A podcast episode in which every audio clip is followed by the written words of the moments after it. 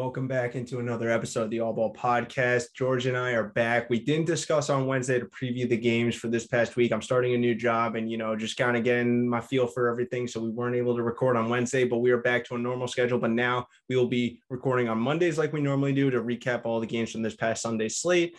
And on Thursday now to preview the week ahead as well as some other topics. So, like next week or this upcoming Thursday, we'll be discussing our midseason awards that we weren't able to discuss last Wednesday. In this one, though, we will be discussing week 10 of the NFL season and all the rocky roads that we saw there with the Washington football team stunning the Buccaneers, unfortunately, and ruining a bunch of my bets, as well as, you know, Russell Wilson coming back and playing against the Packers, and then finishing it off with the Sunday night game where we saw the Chiefs, you know, kind of start to look to like they return to form against the Las Vegas Raiders team. Hope you enjoy this one. Thank you for listening.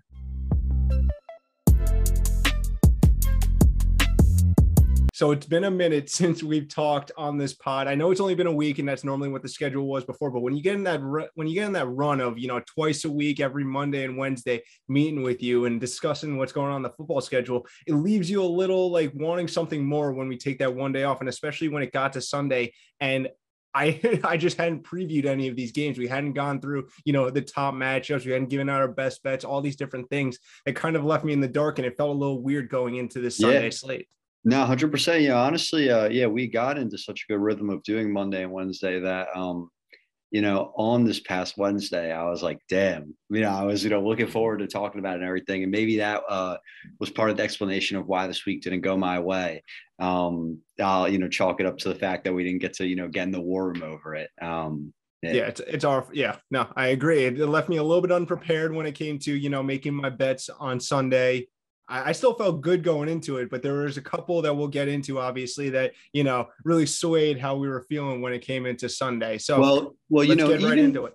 Yeah, well, um, one last thing is like even if I don't, you know, I, I was doing a better job as the season went along of actually taking what I was giving out on Wednesday, but even when I didn't, at least I had looked at the board prior. Whereas like I went in this Sunday and I look at the board and I, and I just it was all so unfamiliar. I wasn't ready. I ended up just doing the classic route of like you know teasing down a lot of favorites. Obviously, if you were following, you would know like if you were following the NFL, you'd know Arizona and Tampa, you know, both didn't get it done. Um, so you can imagine that it didn't go great for me. So yeah, so let's get right into it then. Let's start off with Atlanta versus Dallas. This is one of those that you know there was a couple of these or a few of these where not much to discuss with it. This was just a dominant performance from Dallas after w- what we need to see after they lost to Denver and pretty much got dominated the week prior against Denver. They were up 30, Denver was up 30 to nothing. And, you know, Dallas got a couple of bullshit last second touchdowns when it was garbage time at this point. But this one, from start to finish, they just dominated. And the interesting part was they didn't need to use the running game at all. 25 carries for 83 yards combined for Zeke and Tony Pollard in this one. And that's what makes the Dallas offense so dangerous is the fact that, you know, Michael Gallup comes back and that adds another perimeter threat that you have there with CeeDee Lamb and Amari Cooper. But it's the fact that you know you can stop the run. You can go all out on the run, stop it, but then Dak is going to dice you up however he wants, and then vice versa. If they want to take away the pass, they'll just pound you in the ground with that great offense line and the Zeke and Tony Pollard combo. Yeah, and it's it's funny, you know, I, I have to push back a little bit on the garbage time thing because they actually only had seven points in the second half and zero in the fourth quarter. The I guess you know the other side of it is that the garbage time was in the second quarter when they scored 29 points and went into half up 36 3. Um, well, no, I'm talking about last week against Denver. Oh, yeah, yeah, last week against Denver. Denver. I thought you were saying they scored some garbage time. oh no, no, no, no. You no. wouldn't have been wrong about if you consider the second quarter to be garbage time. no, um, nah, honestly, um, I think I think this is one of those games where there's two ways of looking at this game going into it. You can either say, okay, Atlanta looked good against New Orleans and Dallas looked terrible. Maybe these teams were closer than we thought, or the like, you know, correct way to look at it based on the on this result, which is okay, Atlanta had a really good week coming up, like, you know, coming off an emotional win, and the Cowboys shit the bed and they're gonna come back and get it done now. And and I think um that's exactly what happened. And I think, you know, the Cowboys maybe in any other year you would say oh, i don't know if they have enough. There's you know this team that you could point to. Every team in the nfc all those top five teams that we've talked about you know, as the clear top five teams, they all have flaws, and we're going to get to them later. So the Cowboys are as good as those other teams, and you know they have flaws like those other teams. So that you know, it was just a nice reassurance that they are in fact a true contender in the NFC this week. Yeah, this was two teams going in two different directions. We we when you talked about the Atlanta part of it, this is a team that you know they're they're hanging on that last a playoff spot in the NFC. And, you know, that's a pretty much of a toss up at this point where there's a bunch of different teams that could go there. But when you looked at their schedule, they hadn't beaten anybody of note. And when they played a very good team in Tampa, they lost pretty handedly. And now you look at Tampa, they played two very good teams, Tampa and Dallas. Dallas and Tampa have combined for 91 points across those two games. This, their defense isn't there. The offense, we saw Matt Ryan just struggle all day. I know Calvin Ridley's out, and really you can only focus on Kyle Pitts for the most part to get like consistent production there. But the fact is, they don't have the offense or the defense there to really compete, and I, I don't see them hanging around. I didn't believe when they were four and four. I believe is the last time we spoke when we spoke. Uh, I believe they're four and four right now, or yeah. they're yeah, they're four and five now. Four and five now, but I, wasn't a believer then. I'm still not a believer. This is a team that was able to get by and beat some bad teams, but when they go up against good to great teams, they can't do it at all. Well, the thing is, two teams that you don't believe in are going to be in the NFC playoffs, right? And, and we'll sort of touch on these teams as we go along. And I have one that I definitely believe probably has the best chance, and it's not the Eagles, just in case you thought it was.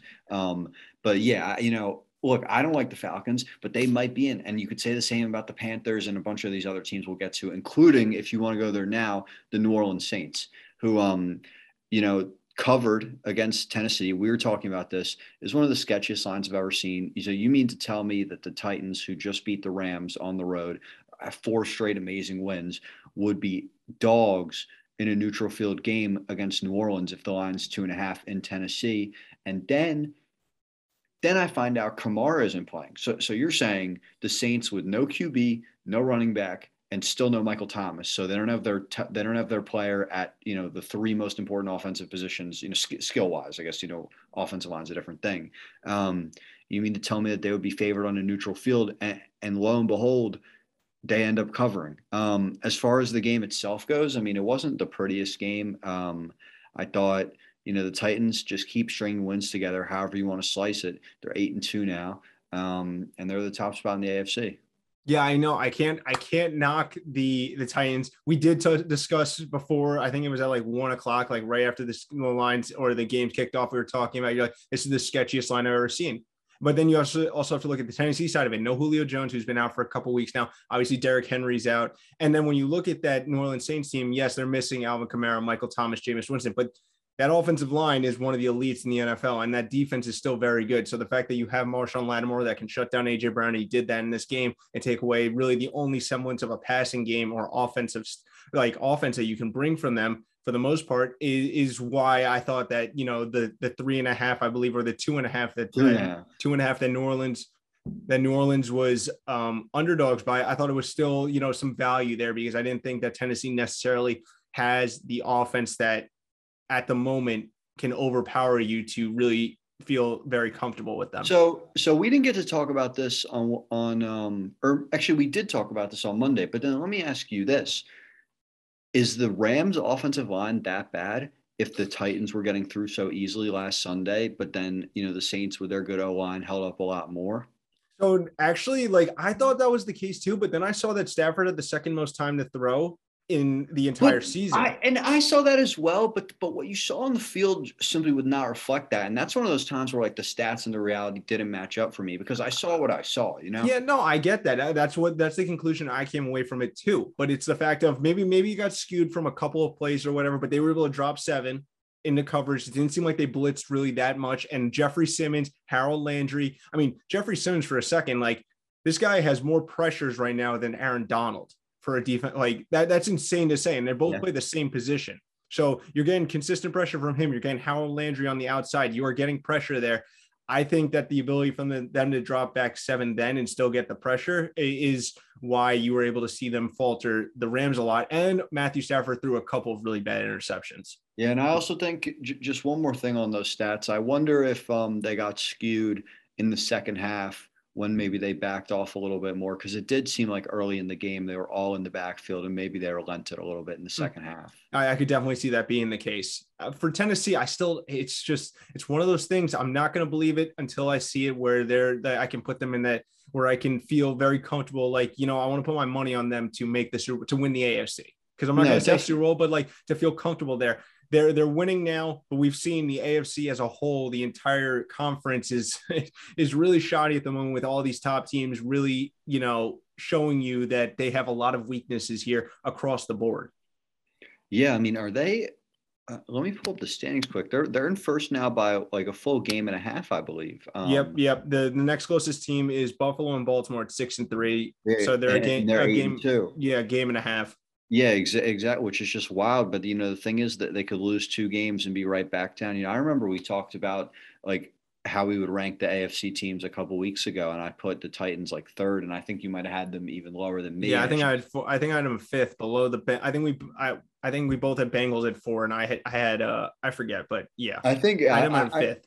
Looking at the standings now, I probably went Bills, Ravens, Titans. I'm pretty sure. Mm-hmm. Um, and uh, uh, you know, I, I kind of somewhat stand by it to an extent. I mean, I, I I agree with you that I'm hard pressed to look at the Titans and say, okay, this is like a legitimate Super Bowl contender. Now it's going to be a different story if they can, you know, keep this record up. They're doing what they have to do. They're maintaining the record, and then the timetable for the Derrick Henry injury should line up pretty well for you know week 17 or 18. Plus, I mean, look, they're game and a half up. They could get the bye, and that would be fantastic. So, um, you know, keep eyes on them. They keep winning games. They've I mean, I don't know how many in a row this is that are just like truly very, very impressive wins. It doesn't matter how you get them done; you just win. That's I mean, it's it's six straight. If you want, we'll take out the Jag team because it's not like an impressive win, but five straight really impressive wins. And we were saying this, like we said this after the two, the, yeah. Well, we said this after the two game, or I said this after the two game stretch 100%. they had, where it was like the Bills versus and the Chiefs, where they beat them in consecutive weeks. I'm like,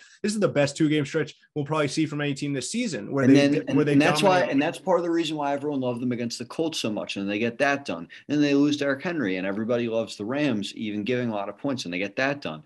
And then this line, and you know, look, they may not have covered, but I don't think they care about that in the locker uh-huh. room as much as I do on the outside. So they get it, you know, they they got it done again. So yeah, and then as far as the Saints go, um, look, they're feisty. They are five and four, so they have a game in hand over all these other teams fighting for that, you know, those last two NFC playoff spots. I still don't buy it, but it's I'm hard pressed to find two other teams to buy. I have one team, and but I, I you know, maybe the Saints are that team. Maybe they go, um, you know, eight and nine and get in. It's going to be interesting when these NFC South teams play each other a bit more, like you know, late in the season, and we'll see how those games shake out. You know, I wouldn't be surprised if there are a couple massive playoff implication games around week 16, 17, 18 between the Falcons, Saints, and Panthers. Um, and in the meantime, you know, we'll just see. We'll have to monitor their injury status of Kamara and if if slash ever Michael Thomas were to come no, back. He, he's out. He's out for the season. Yeah, yeah, yeah. I knew he had the other ankle injury. Yeah, no, he's he's done. So yeah, I mean, going back to what you were saying about Tennessee, they this isn't college. Them winning by two against Trevor Siemian and the New Orleans Saints doesn't matter. It doesn't. It means the same amount as them beating the Kansas City Chiefs twenty-seven to three. That, that's just what it is. They're getting, they're finding ways to get it done. And, you know, that's impressive. Tip of the cap to them. But when it comes to playoff time, the fact is it's one game and you're done. And that's where I, I still, there's too many things about this team. If Derrick Henry's healthy and we'll see what the, what's the case at the end of the season, if he's going to make, if he's able to make a return, if Julio Jones can come back, then it's a different story with this team. But right now, as it stands, where it's just Ryan Tannehill and AJ Brown, and then, you know, you want to put D'Onta Foreman, uh, D'Onta D'Onta Foreman, Adrian Peterson, whoever you want on the outside or in the skill position players, like that's where I'm gonna find some hesitation to really give this team the benefit of the doubt when yeah, it comes well, to thinking about them over teams like the Bills, teams like the Ravens, and even teams like the Chiefs. Yeah, well, I mean, you know, I mean, we need um like I said, the timetable for Henry when they gave us the six to ten week timetable, it did line up for him to be back for the playoffs. So you know, that's something that we'll talk about probably in about a month from now. Mm-hmm. Um, all right another AFC South game, Jags Colts. Um, there's the obvious Colts angle of like, okay, cool, they um they you know they won another game. There's the Jags angle of they hung in tough. I'm gonna take the sort of anti-Colts angle a bit and say you score 17 in the first, you're playing the Jags at home. You have with Derrick Henry out the best running back in the league currently how did you not put this game away? That's sort of what alarmed me because you score six points in the in the last three quarters of the game, second, third, and fourth. Um, you got to put this game away. Period. You know, if you have a guy like Jonathan Taylor, and then you have other running backs as well. You know, you have Hines, you have Max. So I, I thought um, I thought it was a little weird that you know it's one of those games where you you know you watch the first couple touchdowns on red zone, you say okay, game over and all of a sudden they show you Jags with the ball down six. So v- very confusing, um, and sort of just reaffirms that the Colts are just a level below what we thought they could have been. Mm-hmm. I mean, I saw I had Indy minus 10 in this one, and I thought 17 nothing after the first, and my bet's done. Like, I'm, I'm good. They have Jonathan Taylor. They're going to run it down their throats like they had been. I mean, he had six carries for 72 yards, I believe, in the first quarter. Mm-hmm. But the Jags stepped over over the game, and you know I'm asked trying to think to myself, how do you score six points versus the Jags in three quarters? But then I remember the week before, the Bills did that in four quarters. So I mean, could we say that the Jags potentially could be turning a corner? I'm not saying they're like a playoff contender, but a no, team but that's feisty. not yeah, a team that's not embarrassing where you know they got run out of the building in the in week one against the Texans. You know, I saw I don't know if it was Cowherd or whoever it was tweet something today to the effect of um, or maybe you know I don't know if it was him, but regardless, it was something to the effect of like, you know, Saleh, Robert Saleh, the Jets guy, mm-hmm. is like someone with a strong defensive rep. The Jags fight on defense, right? Everybody hates Urban Meyer on the outside, right? They think he's a clown, all that. I I don't fully buy into that. You know, he's obviously a great coach with an amazing track record, one of the best college coaches. You know, if Nick Saban didn't exist, he'd be he may be the best college coach of all time. The way he's gone to different programs. Exactly, I, that's the point that I think you need to hammer home: the fact that he's gone to different places and been successful yeah. at all of them. And so, and so, it's like, like, I know, like, you know, whatever happened on the outside is bad. I'm not surprised that this team is showing some fight. And you know, you could say, oh, the Jags have defensive talent all the guys that were on the team that made the AFC Championship game are gone, with the exception of Myles Jack. All of them are gone, right? You know, Ramsey's gone, Bouye's gone, Campbell's gone, and Ngakoue's gone. They're all gone. So, and they're still here. They're still playing hard. Um, you know, they've drafted decently well. Josh Allen obviously had a phenomenal game the week prior. Um, they're a little bit feisty. You know, they're not the worst team in the league. They're probably fringe bottom five, which is not great, but it's it's a little bit of improvement. That's all you can ask for in the first year for a new coach. So, um, you know, they'll be interesting to monitor. I, you know, kind of like what they have going there you want to see the upward trajectory. They're not expecting. I mean, look, everybody's like, okay, best case scenario, this team could sneak in with like eight wins. Maybe they could get to that eight nine win. But this is a one in sixteen team, and it's not like you're like we saw like they don't have the guys around Trevor Lawrence for him to step in and be that type of guy. And that's not a knock on him. I, I still think he'll be a great NFL quarterback. But the fact is that the pieces weren't around there. You have a, a, coach that's coming in from the college ranks and you're implementing a whole new system, implementing a whole culture. And then you have these other off the field stuff that obviously um, plays into the fact that the things don't go as well as you want. But right now you're trending upwards where you're facing two two very good teams in the AFC at this point. One amazing team, I believe, in the Bills, and then one very good to good team in the Colts. And you held you held your own. You won one of the games against the Bills, and then you like went down to the wire. You had the ball with a chance to win the game. And, you know, I, I think this team is on the upward trajectory. We'll see if Meyer makes it out for the end of the season. I, I still think I'm still like a little bit of a skeptic because of the fact of what I've heard reports out of the locker room and all of that. And then obviously the stuff that we've seen off the field where, you know, it calls into question what type of leader that you really want there. Yeah, but, but the, I'm not sure that I buy that anymore because because I almost thought that that was like a media thing started by the media, and then the media was like,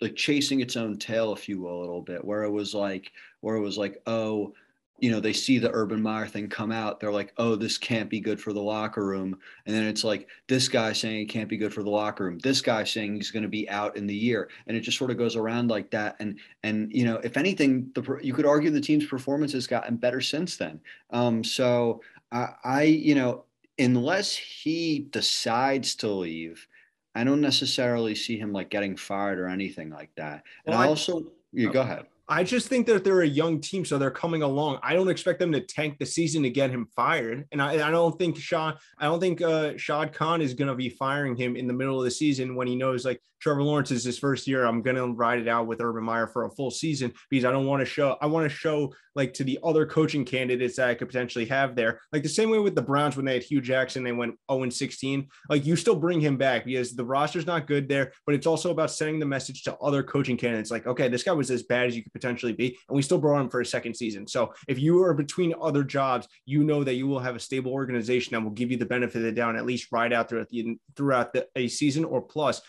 obviously withstanding some of the off the field stuff. And I just think look, the team as a whole is super young. They're turning a corner, I think, because players are just getting better because they're getting more reps there, and obviously they, they're learning, they're getting more familiar with the scheme because the, these are both new offensive coordinators, new defensive coordinators, new head coach, just becoming more uh, aware and just more uh, comfortable there.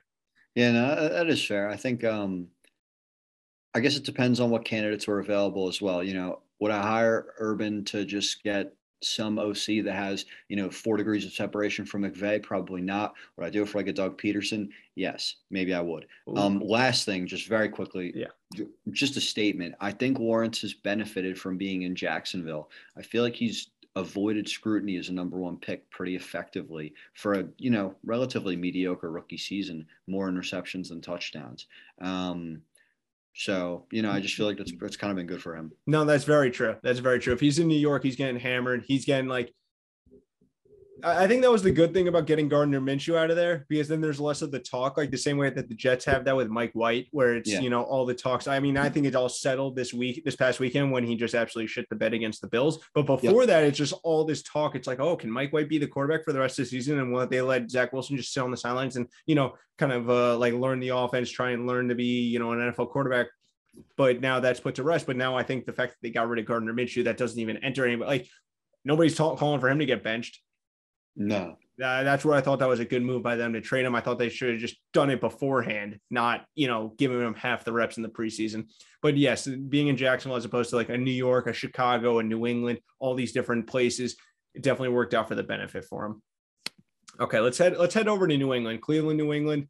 One of the more surprising outcomes of the entire weekend. You know, two things I've been saying about the Browns for the past couple weeks came up in this one. The Bengals game didn't show us that Baker didn't need Odell or that the Browns were better off with Odell. And I'm not saying that this game showed that, you know, Odell was more important than Baker and all of that. I just think that it was inconclusive after one week and that sure. Baker Mayfield is a ticking time bomb right now. And at some point in this season, we are going to see him get hurt too badly and he will be out for the rest of the season and will derail the rest or it might derail the rest of the Browns season. We saw that happen at the end of the game where he got banged up again and had to be forced down. They put Case Keenum in. Obviously, I think the score had a little bit to play with it, but it's still just a thing that's lingering week after week. I mean, I think it's something that the Browns, if you're a Browns fan, you have to be very worried about going forward.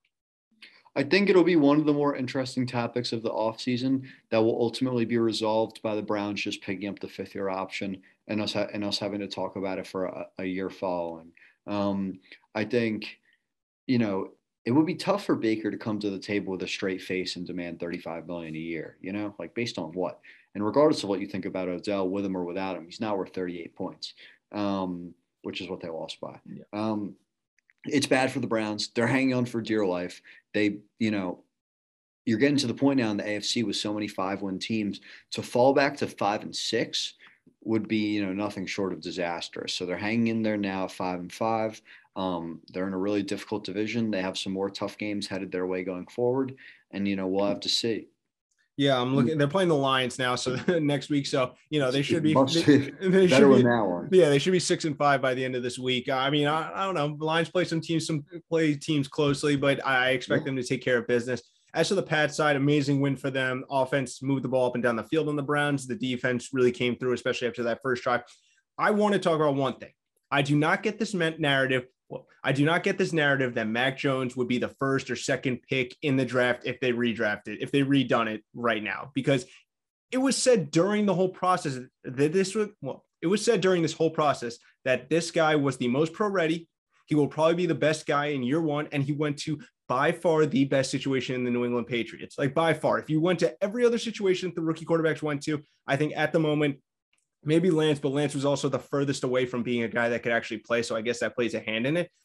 But it's not the fact of, okay, this guy's better in year one. He should have been the number one overall pick. It's the fact that the other four guys offer so much ability when it comes to athletic traits and all the other things that they bring to the table that Mac Jones doesn't, is why these guys were picked ahead of him and should have been, and why, if I was a coach in every situation going forward, if I was to redo the draft right now, I would take all of those guys ahead of Mac Jones because it doesn't matter about them being better in year one for me, your year two, but year three, four, and five, these guys all could be better than him. And when I look at Mac Jones, he will not be a top five quarterback in the NFL.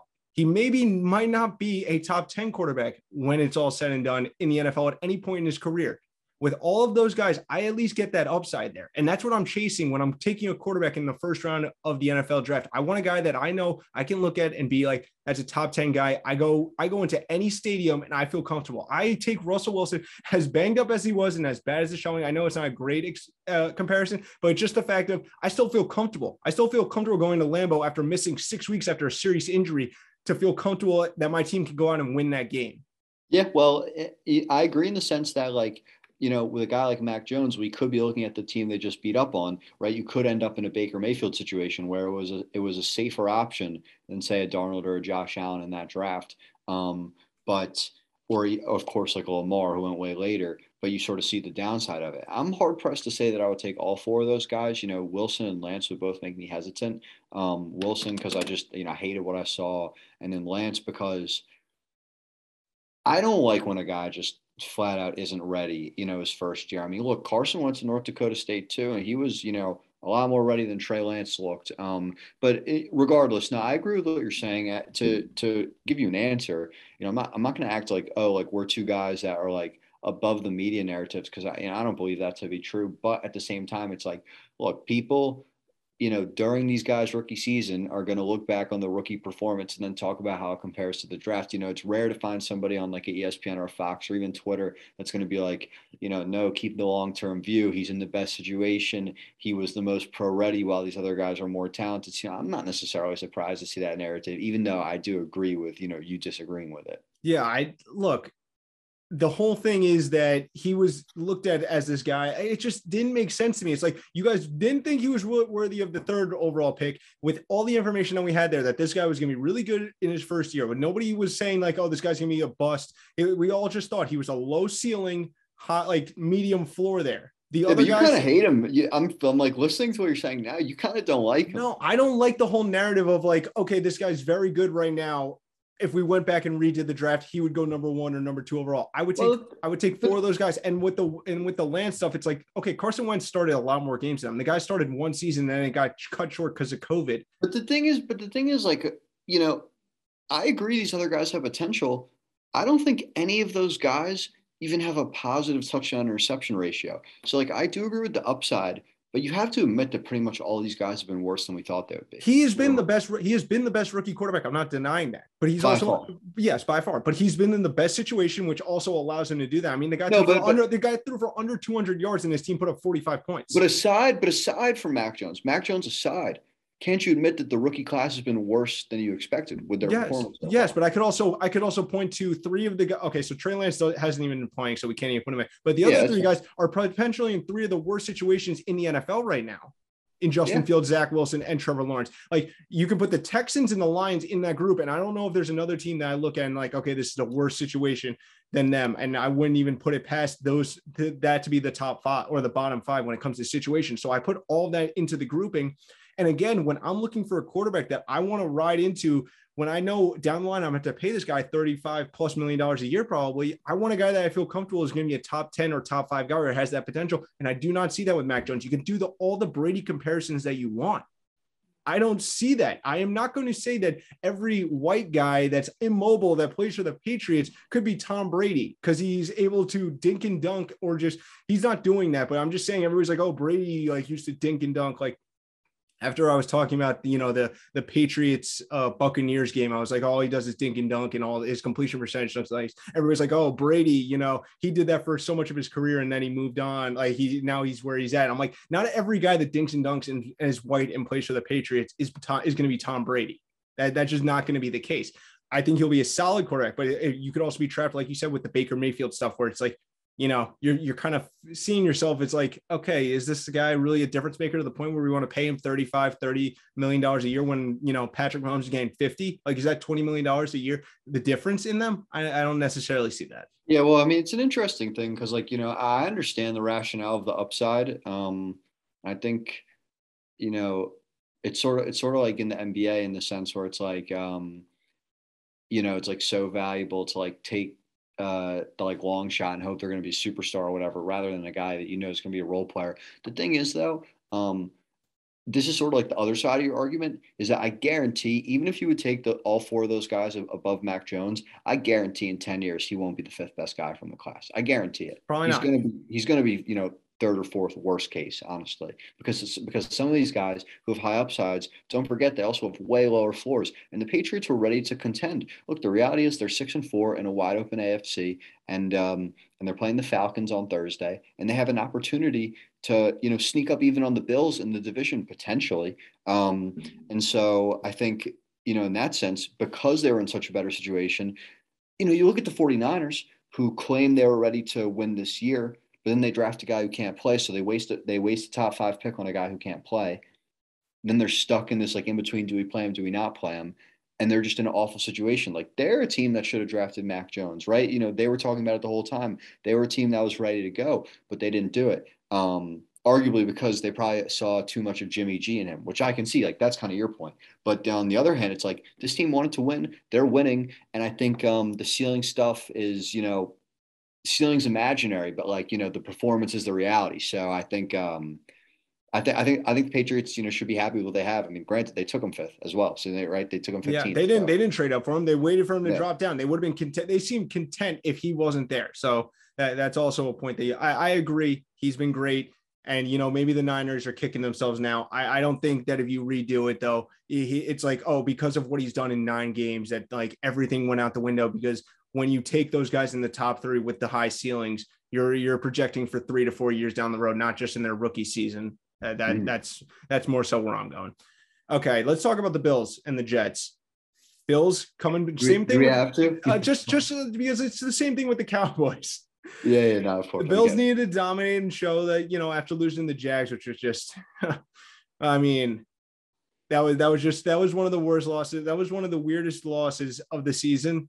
And they came out and they dominated this one. That, that's really it with this. You know, It doesn't show anything for the Bills because look, it, the only thing it would have showed is if they struggled with them and and pulled it out narrowly or even lost this one. But they, they did what they're supposed to do, and they've done this all season against bad teams, which is what made the Jags game even weirder because Yeah. they'd normally been dominating these bad teams like the Dolphins, like the Jets, so on.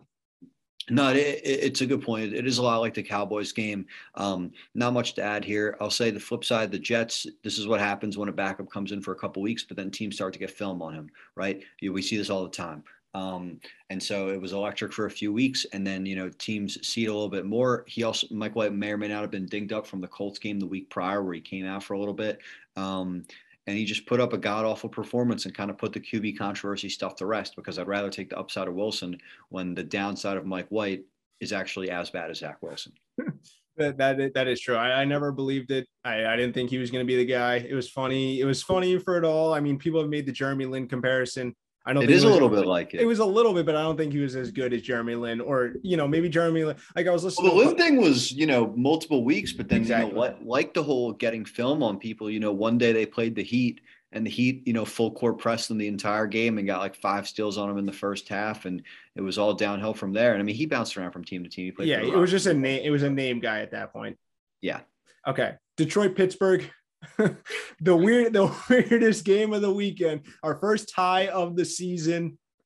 You know, we're due for at least. I was going through with uh, with my boss today. Just you know, we were talking about ties, and you know, we seem to get due one of these every every year. This this is this is one of those, and it's honestly so fitting because that overtime was just absolutely atrocious. There was a fumble. There was the worst field goal attempt I've ever seen. I think and then you know a bunch of missed opportunities when it came to interceptions that would have set like the Lions or the the Steelers up with good field position to potentially win this game. You know, you know, sometimes in a tie, you ask yourself like, who deserved this win? But it, but in this case, it was almost one of those ones where it's like, wow, who deserved to lose more? And it's hard to say because they both really deserved it. Honestly, I think, um, I think Ben Roethlisberger is owed somewhat of an apology, from myself included. So I'm sorry, Big Ben, because um, this team absolutely fell apart without him. Um, and uh, I just I couldn't believe how they couldn't get anything going. You know, I thought I thought they'd be able to run with Najee Harris all game. Um, they they shut Jared Goff down completely, but you know Swift and then a bunch. I'm looking at the box score. I'm like, who's this guy with two rushes for 50 yards?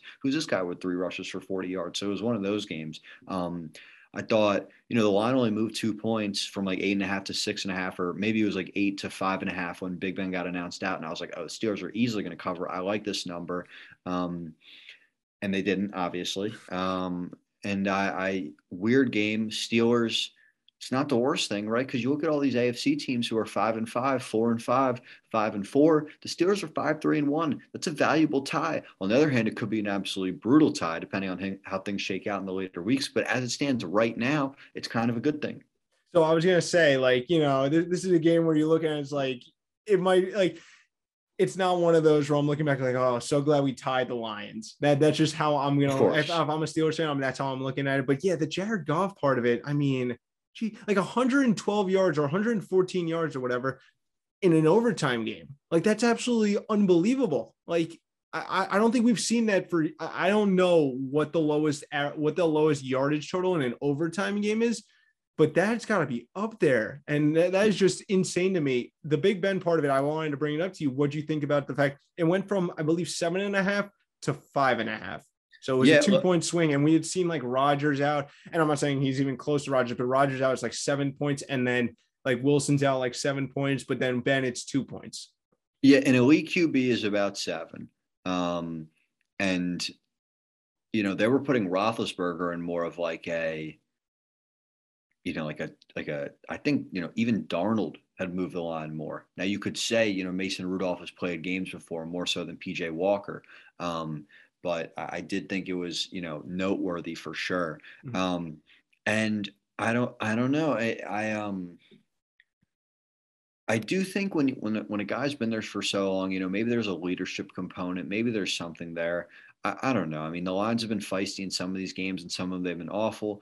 Uh, Mason Rudolph looked solid-ish early, and then it just uh, it fell apart. Um, I don't know. I thought it was, guy, I thought it was fair. I thought it was a fair line movement, honestly. I did, but now I don't. You know, I mean, I thought it should have been three and a half. I mean, I was so happy I jumped on the lines plus seven and a half before Ben was ruled out, or plus eight, and then I tried to do. I tried. I did the money line also at that same time, and that was, you know, it was a little bit of a brutal loss. The fact of like it was uh, at the end where like push no it, yeah push but it, it's what you it's like what you were talking about it's like you could look at it as like oh like this is a good win or this is a good tie like you don't know which team really deserved to win that game or tie that game so that's where it was like okay a push whatever i won the spread bet i didn't win the money line but it was one of those where it's like you know, you, you, thought I thought I was really on it there. I thought the Lions were going to pull this one out, and they had every opportunity to. And you know, it's a bad. And the missed extra point right in the third yeah, quarter. Exactly. Um, I, think I think w- w- with the bets, you know, for me, what like for me for a push, it always depends of like who was. You know, this game could be argued it was unfortunate for both teams. Could also be argued it was fortunate for both teams. Like, okay, let's say a team's up by you know 18 all game, and they um and like they, you know, they end up pushing on four or something like that. Like that sucks. But if a team, you know, backdoors, then the push is a good thing. But this is one of those ones where it's kind of back and forth. It was there for the taking for either team. It was there for the losing for either team. Clearly, from what we saw from the offenses, you know, pick six could happen any day. Um, yeah, I, don't know. You can, yeah, no, of, yeah, I know. I don't. Yeah, I didn't. Yeah, I didn't walk away like pissed. Like, oh my god, I can't believe the Lions didn't close that one out. It, it is what it is. Pittsburgh right now. I mean, look that that tie. Last thing I'm gonna say, that tie I think will hang will hang over them because the fact that they're now a half game out of first place as opposed to being tied but, with the Ravens there. But here's the thing: the Titans lost to the Jets. The Bills lost to the Jags the Steelers might have just avoided their terrible loss with a tie. So that's why I'm saying it could prove to be a good thing. You know, if we're to do the glass half full thing, because teams have bad losses. The game we're going to get to next was a terrible loss and is going to affect seeding in the playoffs. So, you know, it, it, I think, um, I think it happens over the course of a season. Yeah. Teams lose. In this case, you didn't lose. You know, yeah. you only did half a loss. Okay, so let's talk about the game that ruined my Sunday bets, and I think yours, some of you, and yours too. So uh, Tampa, Tampa losing to Washington. I also, like you, like teased down some favorites, had some had some money line parlays in there, and obviously I had Tampa in there because I'm like, oh, coming off a bye, Brady bye off a and bye. a loss, bye, bye loss, Tom Brady. That should be enough, right? Uh, you would think exactly. He lost to Trevor. You lost to Trevor Siemian and the New Orleans Saints, and um, and you're going against a Washington team that's not good and they lost Chase Young in the middle of this game. And yet, come out the gate, Brady throws two picks in the first quarter, and all of a sudden you're down six, not uh, six or ten nothing. I forget. Um, the offense couldn't get anything going against you know a really bad Washington defense. They rank 31st in pass D DVOA, while Tampa ranks first in pass offense DVOA. And Brady throws for just 220 yards, two touchdowns, two picks, and they scored just 19 points. This is this was just so disheartening when it came to just watching my son that my money just go down the drain because I'm like, how is Brady doing this? This is a, a Tom Brady led offense, a Tom Brady team, and you are losing to Taylor Heinicke. Yeah, you know, and and the case for Washington, right, is they played him feisty in the playoffs last year, which does count for something. And they were probably really amped up. You know, it was in Washington somehow because that's what you get for winning your division. Um, and, and uh, you know, they, they, like I said, they played them well. Um, I'm surprised, obviously, a little bit shocked, but at the same time, you know, that panic button, I'm not going to hit it because teams struggle. Better to struggle now than in week 17 or, you know, 18 or, of course, in the playoffs. Um, they're going to get some guys back. They're going to get Gronk and AB back. I mean, you know, you'd think Evans and, God- and Godwin are enough. Um, but you know, and then Sherman was out, and is maybe their defense will get healthier over the course of a season. In a vacuum for like a week, and especially for us betting, it was really shitty. Um, in general, for the Bucs, I don't know. Look, teams are losing this year. You know, you'd think there'd be like, like where's that nine and one team? It's not there. The closest thing is the Titans, who are eight and two, and none of us believe in them. Um, and then a couple teams in the NFC as well. Maybe the Rams if they win tonight. Um, and, so it's it's hard to say. You know, I just think. Um, I mean, man, though, to lose to the Saints with a backup bye week, lose again. It's a terrible, terrible stretch, no doubt about it. But if you're gonna have a slump, like I said, this is not the worst time to have it. Yeah, it's. I'm not worried about the Bucs because obviously you look at their division. There's not many. There's not any team that I'm really worried about with them. I mean, the second best team right now, according to the standings, is the Saints, and like we said, Trevor Siemian's there. They don't really have an answer at the quarterback position. And when you have Tom Brady there, it's not really something that I'm going to worry about. Yeah, it's, this is a one week thing. As for Washington, you know, they're scratching and clawing their way trying to get into that playoff picture, the last wild card spot in the NFC. And right now, they're two games out of the last spot from Carolina. They're, they're still feisty. I mean, losing Chase Young for the season is absolutely brutal. It's not like he's been amazing, though, to begin with. All three NFC East teams that aren't the Cowboys have some heart. If you catch them on the right day, they could beat you. Yeah, and then now Tampa's got got the Giants off of Giants off a bye on a you know a lo- even longer week on Monday night, and a team that gave them an issue last year when they met in prime time, where the Giants took them down on the wire, and if it wasn't for Daniel Jones literally losing them the game, honestly they could have they could have they could have stolen a victory there. Well, you so know what they say about you know what they say about the Giants off a bye. what do they say? Now I don't know. I thought you tell me. no, I thought you were gonna say. no, I, I, thought you were gonna say. You know what they say about the Giants against Tom Brady. Oh, that's of course, of course. Mm. Um, no, in all seriousness, I will be picking the Bucs that week for a bounce back game, similar to what we saw with like the Bills and the Cowboys. This week. So I think the lines. I think the lines at like twelve. I, think that's two or ten or twelve. I think that's yeah, way too like big that. of a. I think it's way too big of a number. Where's the game? It's uh, it's in Tampa. I do think like you know we, t- um, we, we talked about this. I remember we talked about it a couple weeks ago, and they I was like, pile well, on. No, no, no, no. Uh, well, that, but no, I was gonna say, um, oh, like the, the whole like weather things. I think Brady really likes playing in Tampa, even though he was in New England his whole career. But then you were like, well, they will, well, they beat Green Bay in Lamb in Lambeau, and they beat Washington in the playoffs last year as well. I still think they really play a lot better in Florida. But Giants also are really bad at home and this game's on the road. Every team is bad at home. it's crazy yeah, we were going through. It was uh the Patriots are bad. Uh, I think you said the Eagles are bad. Yeah, the Giants are bad. Yeah. I mean, look, look no further than tonight's game where the 4 0 away team Rams play the 0 4 home team 49ers. I mean, there you go, right there. Yep. Okay, let's head over to an NFC West team, the Carolina Panthers versus the Arizona Cardinals. Not much to take away from this game because we had two backup quarterbacks in this one. We didn't get to talk about the Cam Newton news because we yeah. didn't have the pot on Wednesday. So, really, the only thing I can come away from this one is I think the Carolina Panthers saved their season with this Cam Newton signing. I think he is a, an upgrade over what Sam Darnold was. I think the fact of I think we all have this preconceived notion about what Cam was with that New England offense, with all those bad skill position players that they had there, nothing really for him to work with, and all these different things. I think him in that offense with Christian McCaffrey, DJ Moore, all the guys there.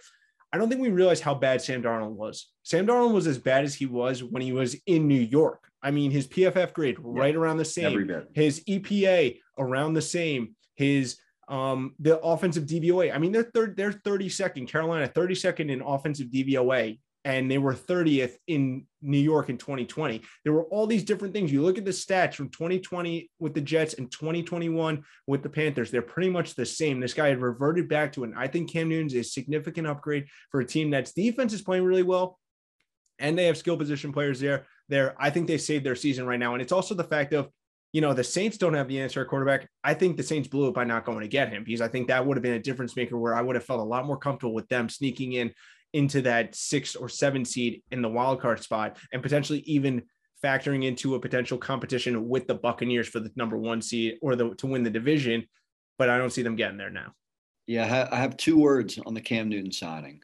Why not? Right? Why not? Because um, because you know Darnold was playing poorly and he was hurt. PJ Walker's not an NFL caliber quarterback or even a backup, frankly.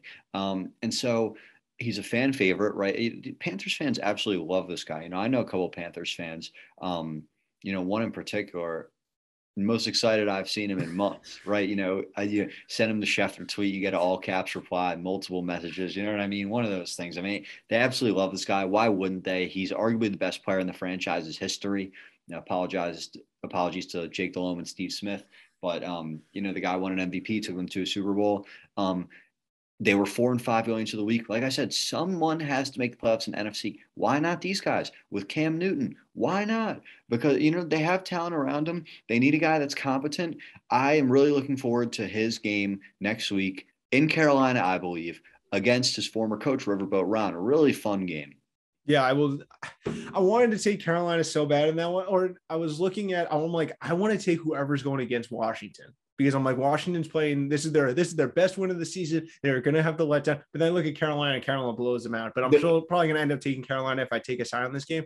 And I had a feeling you were also going to go with Carolina as like when you were teasing it before about like you know there's one team that I I think I feel confident with. with not, no, but it's not this team. Oh, it's not. I thought that's what you were alluding to. No, no, no, no. For this team, it's the why not factor. Okay. Why not sign Cam Newton and make a run at it with him? It's way more fun to do it with Cam, especially being the Carolina Panthers, than it is with PJ Walker or whatever, you know, Case Keenum, uh, Trevor Siemian light you can find on, on free agency. So, no, this is just the why not team. Um, for the Cardinals, I have nothing to say. You know, to split two games without Kyler is very impressive. Um, and they should be happy. And teams have off weeks and they're still eight and two. I really have nothing to say. You yeah. Know, no, look, this game, not much. Uh, like you said, split the games. But the fact is, you know, the Rams win tonight and you're tied there.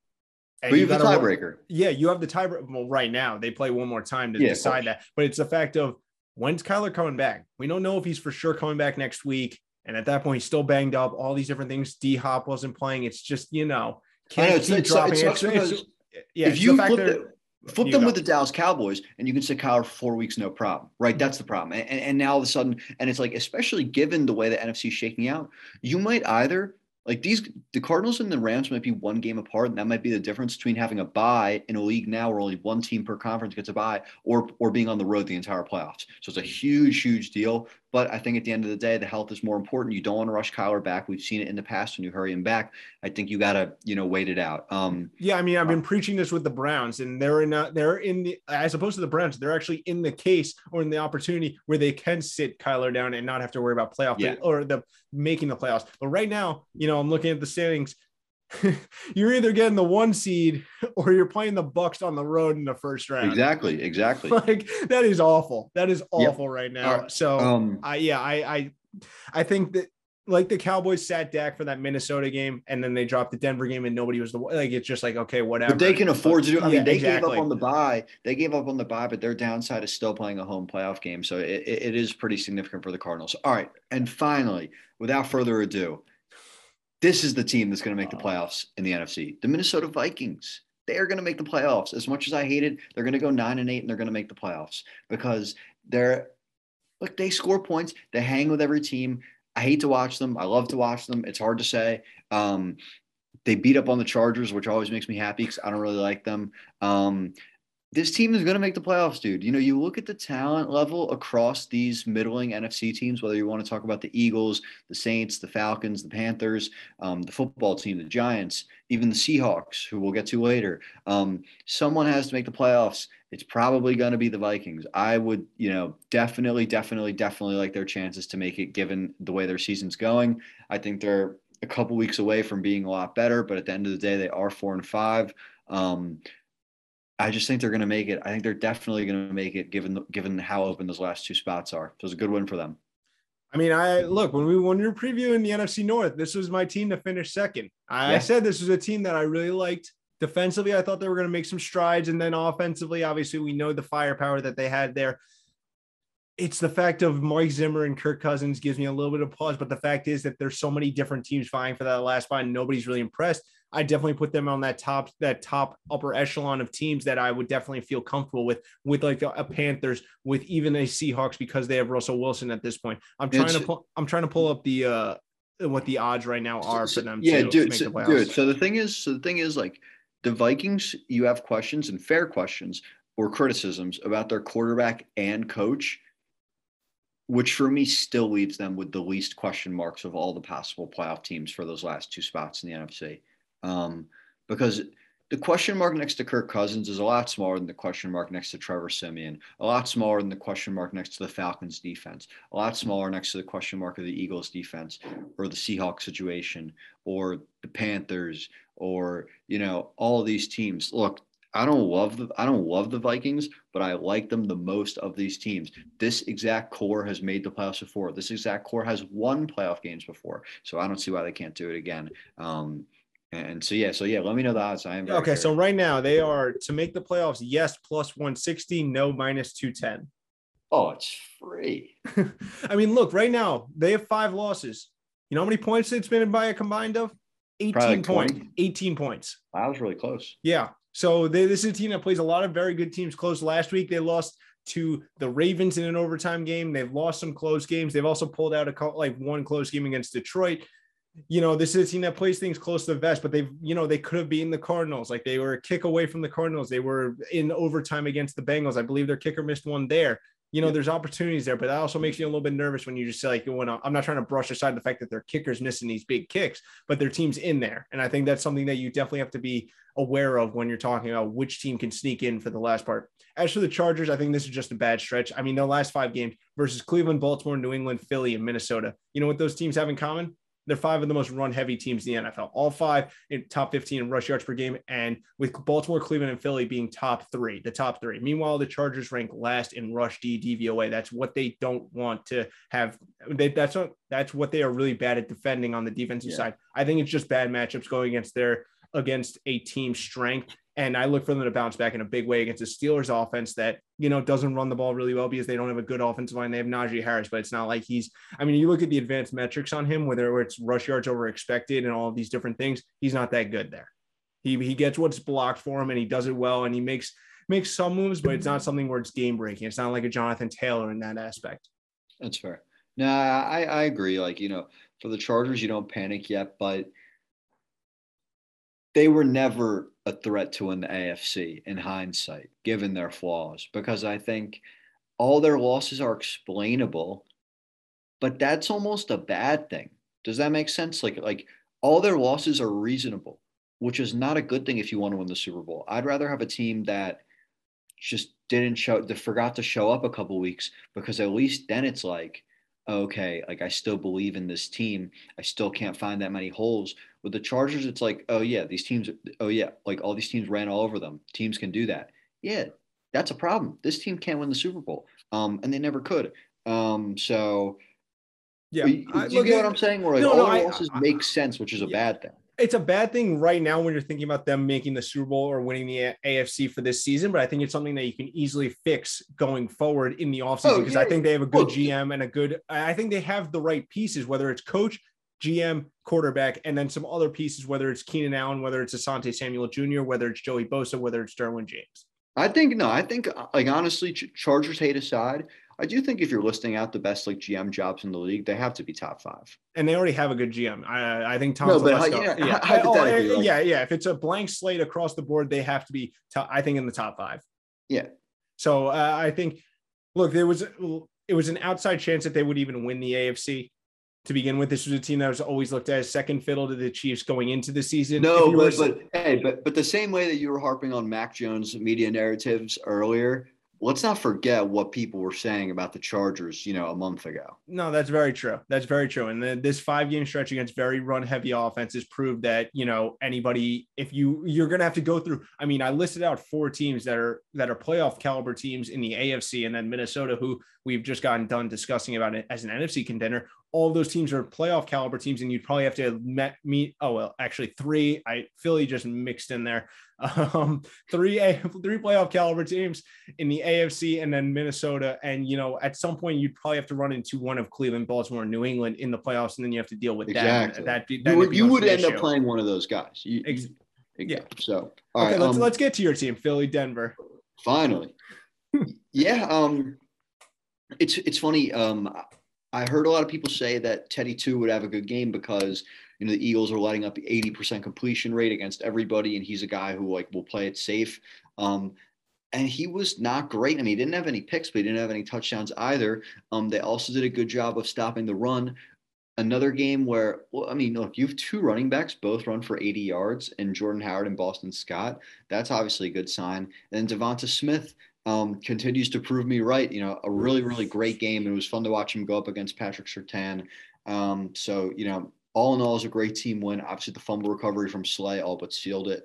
Um, it was a very, very good team win. I, it's funny, even looking at the Eagles, right? They're four and two on the road and 0 and four at home. So yeah, as we talked about, but uh, back to the point.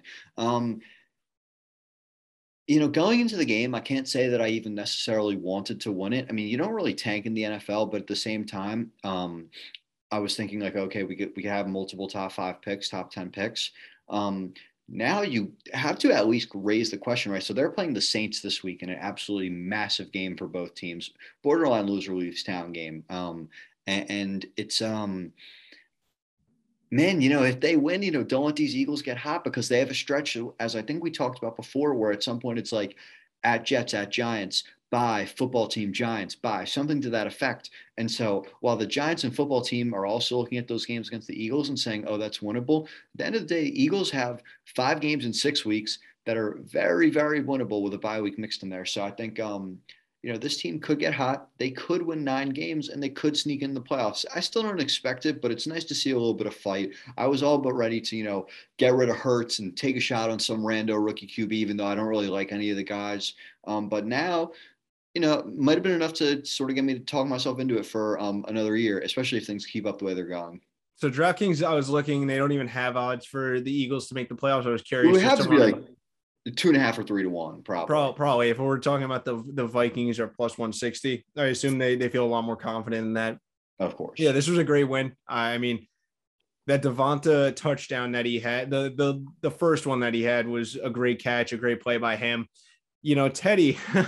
I mean, look, they, the Vic Fangio went with the guy that was going to like keep his job safe for the entire season, but you know, look where they're at now. This is a team that we didn't buy into to begin with. I didn't buy into the whole Teddy two gloves should be the starter. I've been a Drew Lock guy. I wanted to Dude, ride. This, I wanted to ride the Drew Lock roller coaster for is, one more season. This is exactly like look. You're nothing if not consistent. I will give you that. But you wanting Drew Lock over Teddy two this season is exactly where we disagree on the whole quarterback discussion. Once again, going back to the Mac Jones um, conversation that we just had, where it's like you're the, the ceiling is imaginary, but the floor is real and the performance is real. And the and Teddy is just objectively better. He's just better. Um, and I know Lock could hypothetically in like a Madden based scenario be better, but he's just not. So I think, um, yeah, it's kind of the same thing where like I, I, get what you mean when you talk about like you know the upside, upside, upside. At the end of the day, this team's trying to win games, and if you want to win games, you have to go with Teddy too, and they did. I, and I mean, look, thirteen points against an Eagles defense that, as I'm looking at it right now, hasn't given has only given up less to the Detroit Lions and the Atlanta Falcons. Well, yeah, but it's but I feel like it's easy to. And this was a home game. This is a home game. Like you're you're telling me this is what you do. Like, and it's not even like yeah, teams don't play well at home anymore. No, but honest, but in all seriousness, I mean, look, it's easy to circle anyone's worst game. I mean, they scored 30 against the Cowboys last week. I know it was aided significantly by the defense, but it happened. And the they run scored- game. Yeah, yeah, of course, of course, of course. But I mean, at least Teddy doesn't give it to the other team. Um, you know, I, I think um, I, think like the Broncos went into this year, they thought we have good receivers. A couple of them got hurt, unfortunately. Um, that we have a good defense. You know, they traded Von Miller, so they're obviously a bit of sellers.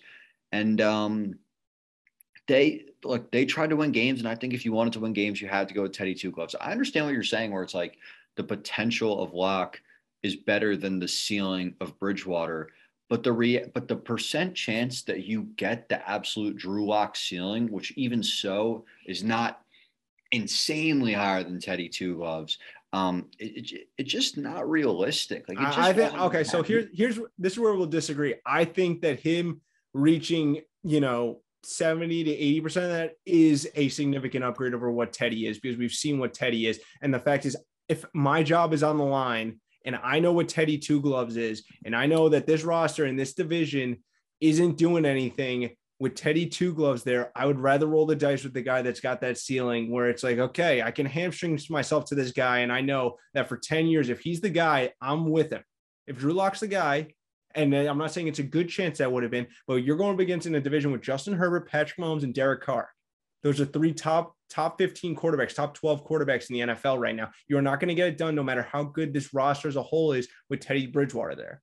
I think that, that I think it's more of the angle. I agree. Yo, first of all, I agree. Mm-hmm. But second of all, you're not going to, Drew Lock is not happening. It's not happening. So I think, I almost think it's sort of like the, it's kind of like the Brooklyn Nets NBA model before they signed Kyrie and Kevin Durant. Let's go. Let's be a 500 team, maybe make the playoffs. We'll be feisty, show we're competent. A quarterback's going to look at us, or, you know, in the basketball case, Kevin Durant is going to look at us and say, wow, if I come to this team, imagine what it could be. And that's why I think, you know, they were the, they were the top candidate for Rodgers this past offseason. You know, they've been mentioned with Russell Wilson. They've been mentioned with Deshaun. I think they're going to go get somebody. But that's the difference is that they're, these guys aren't free agents you have still have to trade them. It's all about the cap. Yeah, but half these guys have no trade clauses, so it kind of is for agency. A little bit, but like I've seen Deshaun Watson doesn't want to go there. It doesn't matter about the situation, and he just doesn't want to go to Denver. So is that the same case with like these other guys? I mean, I've seen Russell Wilson. He wants to go to like he wants to go to like New York. He wants to go to yeah, LA. He wants. I think I think Rodgers is going to go there. I actually do. Th- if I, I Rodgers leaves, I think he's going to go. I think there. it's between them and the Steelers for for Rodgers yeah, at this true. point. Um, I, I said this. Uh, I think that's a good good case for or a good place for him we're not gonna. Uh, I think we've gone over what what we what we need to about the Drew Lock Teddy Bridgewater. Yeah, you know, I, I, was like, I was gonna make another point, but then it's just like we would just go back and forth on the same yeah. thing. We we all we both we both agree with each other's points. I get where you're coming from. That's just my philosophy. That's your philosophy. It's a good way to have, you know, a nice intellectual back and forth there. Let's get yeah, I mean, good, good that we don't agree on, on everything. All right. So um speaking of this is perfect. Speaking of Russell Wilson and Aaron Rodgers, let's do it. Um Aaron Rodgers, or sorry, Russell Wilson, Mr. 19 hours of rehab a day. Um man, who do you think? Let me ask you something. Who do you think loves themselves more, Russell Wilson or Jamal Adams? I think Ross. I think Ross, because the fact is you know, I was listening to a podcast and they were talking about the the Russell Wilson like pregame stuff that he was doing before Sunday night that they had to highlight, obviously. Uh, and it's like, you know, if it's if it's a one o'clock game, are they really? Is he really doing this? Is he really doing this in a one o'clock game? No, he knows that NBC's gonna be following him around and seeing that, like, oh, this guy's doing a full game by himself because he's trying to stay mentally ready. Like, it's Russell Wilson, Mr. Unlimited. He loves himself. Yep. And so anyway, um, he scores zero points, right? And obviously, look, you have to assume that the finger was not 100%. But, and then you could say, oh, well, if it wasn't 100%, why did he come back? Look, I understand why he would come back. And, I, am not going to rip him for it at all yeah. for coming back. Um, the reality is 20 for 40, 160 yards, two picks. I mean, it's one of the worst games he's ever played, uh, hands down. Um, but then also the rush, the rush game couldn't get it going either. 16 carries, 75 yards. It's like four yards a carry at best. Um, Actually, yeah. well, Collins had 10 for 41. I mean, the other the other 32 is coming from Russ himself. Yeah, exactly. Exactly. So the running backs are yeah 11 to 43, which is really really bad. Sub four. Um, AJ Dillon continues to come on for the Packers. I, I, mean, yeah. Well, I'll save the Packers for a sec. Seahawks though, um, that was basically their season, right? You know, because now they're three and six, and they're in the toughest division in the league, arguably. I might say the AFC North, but it's close. I, I, think they've got some games coming up. I like them against Arizona right now, gut punch. I, th- I like them versus Arizona next week. And then you've got games at Washington, at Houston, at or versus Detroit versus Chicago. That that's like four or five winnable Oh games. wow. And, And and, that's, and that's really nice. exactly. And you have Russell Wilson going back. I, I don't think it was their season at that one. I think it was one that you go in and you're like, okay, in Lambeau at this point, you know, let's try and win this one. The the pick that Russ had in the end zone, I mean, that was just absolutely atrocious. And look, it, it ended up not mattering because the other way back, Rodgers threw an equally bad pick to Jamal Adams for the first interceptions he, he's had in like three years. So Yep. at least it balanced it out there. That's But- why that's why I brought up the Jamal and uh and, Oh, and. Russ thing. It's a good question. Yeah, no, I agree. I, look, with the Packers, like this offense, I, I was surprised that this offense struggled as much as they did because it's not like Rodgers is coming back from injury. It doesn't seem like he had like any issues with COVID. I mean, unless he's not going to say anything, but we'll see. But the offense was at full strength for most of the game. Aaron Jones, I know, got injured late in it, but you know, for most of the game, you had everybody there. AJ Dillon, like you said, was rolling. I like 17 points against a Seahawks defense that I think they should have had more on. You know, it, I, I it's think it's a little amazing. bit worrisome. it's amazing how much better. Like, so I'm looking at the AJ Dillon box score now 21 carries, 66 yards, two touchdowns. It's a good game, right? But, you know, it's like the yards per carry is actually really bad. It's like three, but it's funny. Like with the two touchdowns, it makes it acceptable, and it is a good game. Like I, I don't, you know, I'm not Well, it's also- it's- on it, but it, it, it, it, just it's crazy. But it's also like he gets those goal line carries. It's like, okay, what he's supposed to run for 100 yards past it if he gets by. him? That's Like, true. And it's And- also and, and the short You know, line, the goal- objective of the game to score. He puts it in. I mean, you know. Exactly. And the third and twos, the third and ones, the fourth and ones, those ones, they it'll I think, skew it that way. So uh, I think that yards per carries can be a good metric, but it's also one where, you know, you, you kind of have to add some context with it in certain cases where guys are getting goal line carries and there's not, it's not like they can run for the 10 yards if they're at the one yard line. Dillon and Dillon has some like 80% of Jonathan Taylor potential. I think. I, I don't know. I don't know about Jonathan Taylor's just so smooth with how he runs. Like Yeah. he's AJ Dillon's just like so powerful with it. Like I think he's Derrick Henry light, but I don't think he's ever gonna. It's, I it's hard to be Derrick Henry I- because everybody's like three inches shorter than him and 40 pounds less. I Even just- a guy I- like Dillon. Yeah, I don't think he'll ever be Derrick Henry though. But like I think he's that guy that's like pounding with Jonathan Taylor. He hits these holes. He's very he's able to maneuver all these different holes very well and very seamlessly. I just think it's so pretty to watch him run the run the football. I don't I get think, that um, with Dillon. I think just the last thing on the Seahawks and why I think their season kind of is over. I won't like, you know, fully put the nail in the coffin, but I I- wouldn't be taking whatever odds they're going to offer on DraftKings. So I know that they, they expect to be taking money, so they're not going to, you know, give great odds on it. Um, I I just think you're requiring a team that's been bad all year, even when Russ was healthy, honestly. You're requiring them to win, you know, six out of eight, I guess, to, to go nine and eight. And, and that should get you in in this pretty weak conference. I mean, even eight and nine has a chance. But let's say you have to win nine games. You're going to have to really, really turn it around and start ripping off wins in a season where you haven't been able to do so. Um, like I said, even when you had Russ, you didn't look that good. So I think um, it's one of those things where, like, you know, with the Chiefs in week five, and we're like, it's going to turn around, it's going to turn around. At least you had, you know, another 12 weeks to go. The season's halfway over now. So I think, um, I think it's unlikely. I do. I okay, so right now they're plus three hundred on DraftKings to make the playoffs. it should be plus 500 if it was like, you know, nameless players and all that stuff. Yeah, what, is but- I'm saying. So when I go through the schedule, last thing I'm going to say, I I think the, I think there's a very real case. I think they win at Arizona, and then they just have to win like the winnable games. So at Washington, home versus San Fran, at Houston versus Chicago, and versus Detroit. That's their six wins right there. And then you lose the games at the Rams and at the Cardinals. I, I think that's very very doable for them. And honestly, I might sprinkle a little bit on the 300. I probably won't end up doing it because you know I've been on the whole. I think the Seahawks are the the worst team in the NFC West uh, for the entire season, so I might have to just ride it out. Okay, last Yep. game Sunday night, KC, Vegas, Kansas City. Welcome to the NFL season. Welcome, welcome back, welcome back. Finally saw them wake the hell up. I'm not going to say that they're like they're they're 100 percent back, but it was nice to see you know this offense actually show some life against a pretty good team and a team that's actually held their own in the AFC and in the NFL so far this season in the in the Raiders, both offensively and defensively, and they were able to be really stout with them throughout the entire game.